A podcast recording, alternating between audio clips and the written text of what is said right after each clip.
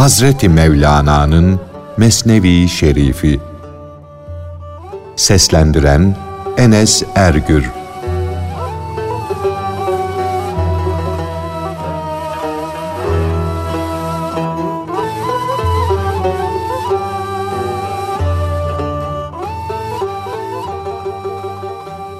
Bir bahçıvanın sufi, fakih ve Alevi'yi birbirinden ayırıp yalnız bırakması.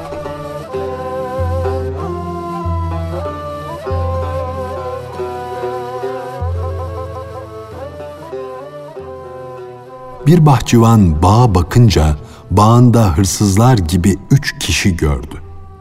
Bunlardan biri fakih yani din adamı, hoca, biri şerif yani seyit, biri de sufi yani derviş idi. Bunların her üçü de vefa bilmez, hak tanımaz kişilerdi. Bahçıvan kendi kendine dedi ki, bunlara karşı söyleyeceğim nice sözler, reddedilmez yüzlerce delillerim var. Var ama onlar üç kişi bir topluluk. Topluluk ise güçtür, kuvvettir, rahmettir. Tek başıma üç kişi ile uğraşamam. Bu yüzden onları birbirinden ayırmam gerek. Onların her birini bir tarafa atayım, yalnız kalınca da onların birer birer hakkından geleyim. Hileye başvurdu. Sufi'yi arkadaşlarının gözünden düşürmek için onu yola çıkardı. Sufi'ye dedi ki, hadi eve git de bu arkadaşlar için bir kilim getir. Sufi gitti. Bahçıvan iki dost ile yalnız kaldı. Fakihe, sen fakihsin, din hususunda bilgin bir kişisin. Bu arkadaşın da ünlü bir şerif, yani peygamber neslinden gelen bir seyyittir. Biz senin fetvanla ekmek yiyoruz, senin bilgi kanadınla uçuyoruz. Bu da bizim sultanımızın şehzadesidir. Yani büyük peygamberimiz Muhammed Mustafa sallallahu aleyhi ve sellemin soyundan gelmiş bir seyittir. Onun bunun sırtından geçinen bu pis boğaz sufi de kim oluyor ki sizin gibi padişahlarla oturup kalksın? Gelince onu yanınızdan uzaklaştırın, savın gitsin. Siz de tam bir hafta benim bahçemde, bağımda misafir olun, kalın. Ey benim sağ gözüm olan fakih ve şerif, bağ ve bahçe de nedir ki? Benim canım sizindir. İçlerine bir şüphe düşürdü. Onları kandırdı. Halbuki arkadaşlardan ayrılmak yakışmaz. Sofi gelince onu yanlarından uzaklaştırdılar. O da kalkıp gitti. Bahçıvan da eline kocaman bir sopa alarak arkasından koştu. Ona yetişince "Ey köpek!" dedi. "Bu ne biçim sufilik? Bu nasıl dervişlik? Fırsat bulunca hırsızlık için onun bunun bağına giriyorsun. Bu hırsızlık yolunu sana Cüneyt mi gösterdi yoksa Bayezid mi? Bu yol sana hangi şeyhten, hangi pirden ulaştı? Sufi'yi yalnız bulduğu için onu bir iyice dövdü. Yarı ölmüş bir hale getirdi. Kafasını da yardı. Sufi, bana olacak oldu. Benim nöbetim geçti. Ama ey arkadaşlar, sizin de başınıza neler geleceğini düşünün. Kendi nöbetinize hazırlanın. Siz beni yabancı bildiniz ama bu kal tabandan da yabancı değilim. Bunu da bilin. Benim yediğim dayağı siz de yiyeceksiniz. Böyle bir şerbet her alçak kimsenin cezasıdır. Bahçıvan Sufi'yi dövüp ondan ayrıldıktan sonra yine o çeşit bir bahane buldu. Ey Seyyid dedi. Sen de eve git, öğle yemeği için yufka ekmeği pişirtmiştim. Evin kapısında kaymaza söyle. O pişmiş yufka ekmeği ile pişmiş kazı getirsin. Seyyid'i yollayınca hocaya dedi ki, Ey keskin görüşlü kişi! Sen fakihsin. Senin fakih olduğunu herkes görüyor, biliyor. Bu apaçık meydanda. Arkadaşın ise şeriflik taslıyor. Hazreti Peygamber'in neslinden gelen seyyidim diye bir iddiada bulunuyor. Halbuki onun atasının ne yapmış olduğunu, ne iş işlediğini kim bilir? Onu doğuran kadına ve onun işine güvenmeyin. Noksan akıllı bir varlığa nasıl güvenilir? Zamanımızda nice ahmaklar kendilerini Hazreti Ali soyundan, peygamber neslinden göstermededirler. O zalim bahçıvan bir takım boş sözler söyledi. O fakih de onları dinledi. Sonra kalktı, Şerif'in arkasından eve doğru gitti. Şerif'in yanına varınca, ''Ey eşek!'' dedi. ''Seni bu bağa kim çağırdı? Sana hırsızlık peygamberden mi miras kaldı? Arslanın yavrusu arslana benzer. Söyle bakalım sen peygambere ne yüzden benziyorsun? O alçak bahçıvan doğru yoldan çıkmış olduğu için haricilerin peygamber evladına yaptıkları eza ve cefayı ona, o şerife yaptı. Şerif bahçıvanın dayağından perişan, harap bir hale gelince fakihi hayalinden geçirerek dedi ki, ben sıçradım, sudan çıktım. Ben nöbetimi savdım. Sen şimdi yapayalnız kaldın. Ayağını denk al. Artık davul gibi karnına tokmak iyiye dur. Ben şerif değilsem de senin sohbetine layık bir arkadaş olamadımsa da senin için bu zalimden daha değersiz, daha aşağı değilim ya. Bahçıvan Şerif'i dövüp ondan kurtulunca geldi, fakihi buldu. Ona dedi ki, sen fakih misin? Fakihlik nerede, sen nerede?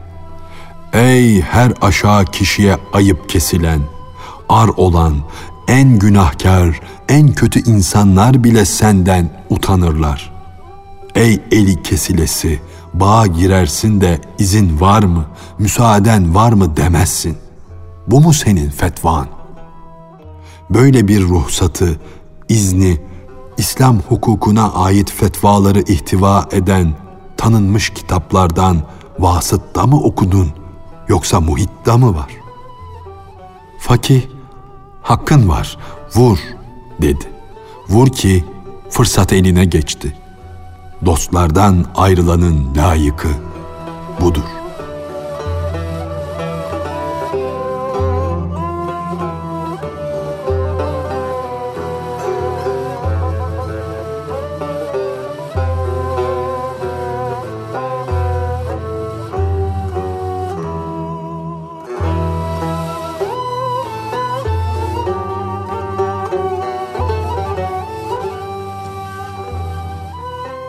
Ermiş bir zatın Bayezid-i Bestami Hazretlerine Kabe benim, etrafımda tavaf et demesi.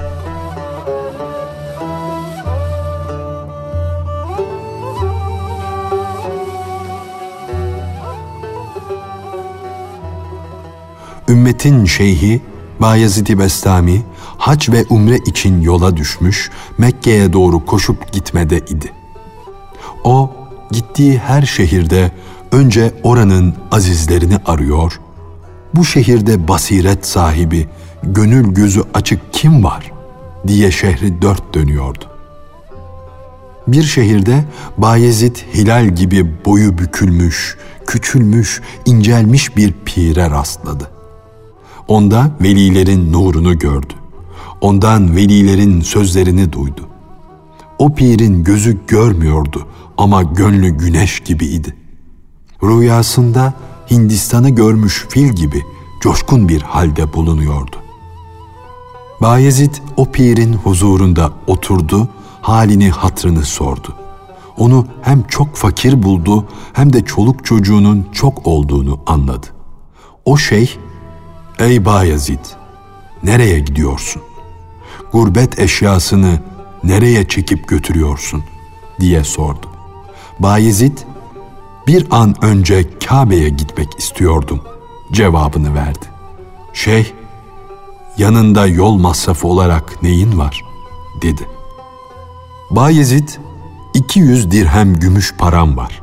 İşte şuracıkta. Elbisemin ucuna sımsıkı bağlamışım, dedi. Şeyh dedi ki, kalk etrafımda yedi defa dön. Bu dönmenin haçtaki tavaftan daha iyi olduğunu bil. Ey cömert Bayezid! O 200 dirhem gümüş parayı da benim önüme bırak. Böyle yapmakla kendini hac etmiş, muradına ermiş bil. Umre yapmış, ölümsüz bir ömür bulmuş, safada koşarak saffet kazanmış olursun. Canımın gönül gözü ile gördüğü Allah'a yemin ederim ki Cenab-ı Hak beni kendi evinden yani Kabe'den daha üstün yaratmıştır. Evini seçmiştir. Kabe Allah'ın lütuf ve ihsan evidir. Ama benim yaratılışım, varlığım da Hakk'ın sır evidir.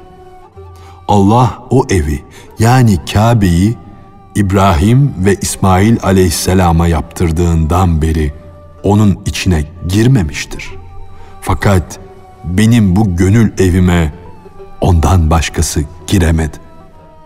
Madem ki sen beni gördün, Allah'ı görmüş oldun ve doğruluk ve ihlas Kâbesinin çevresinde tavaf ettin.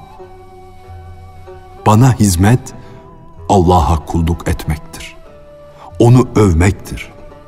Sakın hakkı benden ayrı sanma. Sen gözünü aç da bana öyle bak ki insanda hakkın nurunu göresin. Bayezid bu nükteleri, bu derin manalı sözleri can kulağı ile dinledi. Onları altın bir küpe gibi kulağına taktı. Velilerin huzurundan uzaklaşırsan, onları ziyarete gidip dualarını, sevgilerini kazanmazsan, hakikatte Allah'tan uzaklaşmış olursun. Her dem, her vakit padişahların gölgesini iste. Çabuk ol da o gölge yüzünden güneşten de iyi bir hale gir. Mana nurları ile aydınlanmış bir insan ol. O şeyhin yüzünden Bayezid'in derecesi yüceldi. Fazileti arttı.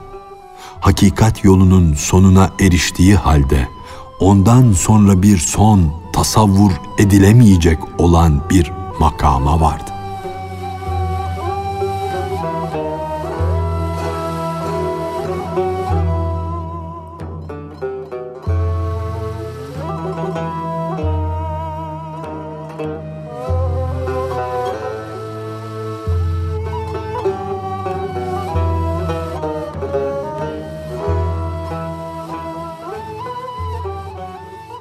Hastalık, ağrı, sızı, içinde merhametler bulunan bir hazinedir.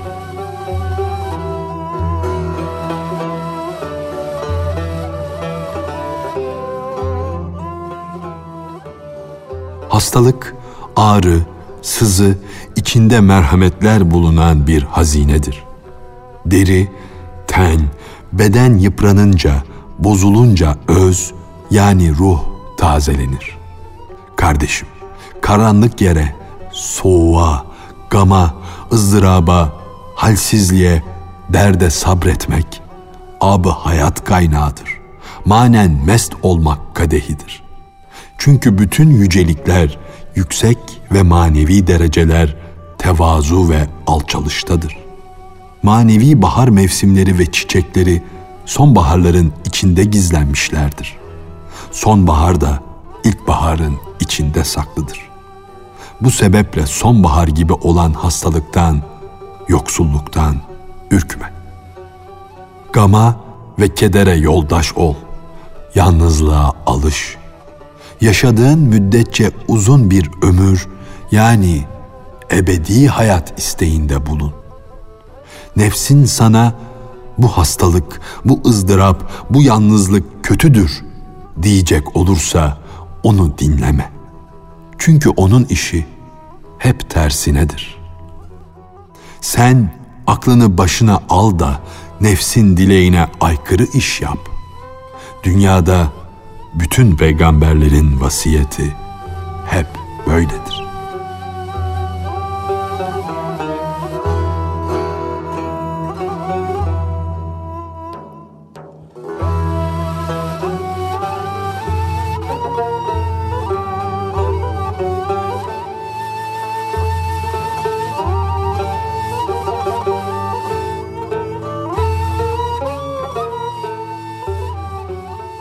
Sonunda pişman olmamak için yapacağın işlerde danışman, müşavere etmen gerekir.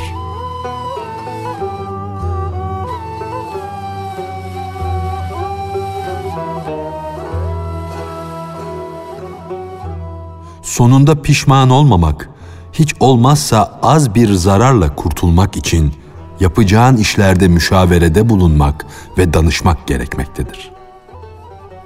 Peygamberlerin bu tavsiyelerine karşı ümmetler kimin ile istişare edelim diye sordular.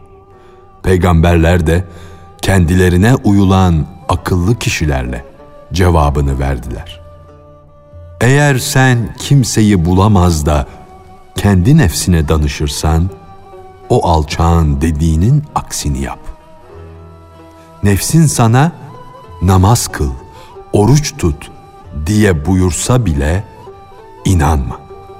Nefis hilecidir. Onun emrinden bir hile doğabilir.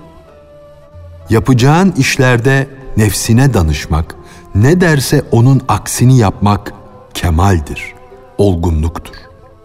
Eğer nefisle başa çıkamaz ve onun direnmesine karşı koyamazsan, o zaman hakiki bir dostun yanına git.'' Onunla uzlaş.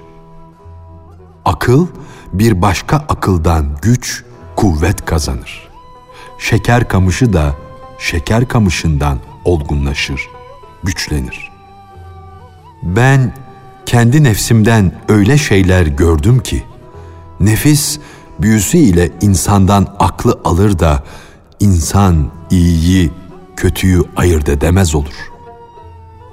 Nefis sureti haktan görünür, iyiye doğru gitmen için sana yeni yeni vaatlerde bulunur. Sonra tutar o vaatleri, tevbeleri binlerce kere bozar. Cenabı Hak sana yüz yıllık ömür bağışlasa yine uslanamazsın. Bu nefis seni her gün yeni bir bahane bulur, aldatır.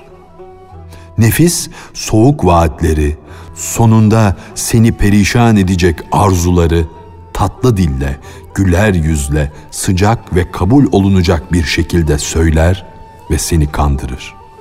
O öyle kuvvetli bir büyücüdür ki insanı büyüler ve kıskıvrak bağlar. Ey hakkın nuru ve ışığı olan Hüsamettin Çelebi! Gel, sen olmayınca ham kişiler ıslah olmaz. Doğru yolu bulamaz. Nefsani isteklerden kurtulamaz. Ey nefesi denizin nefesinden de kuvvetli olan Hüsamettin Çelebi. Bir nefis cehennemi alevler saçmaya başladı. Onun üstüne üfle de söndür.''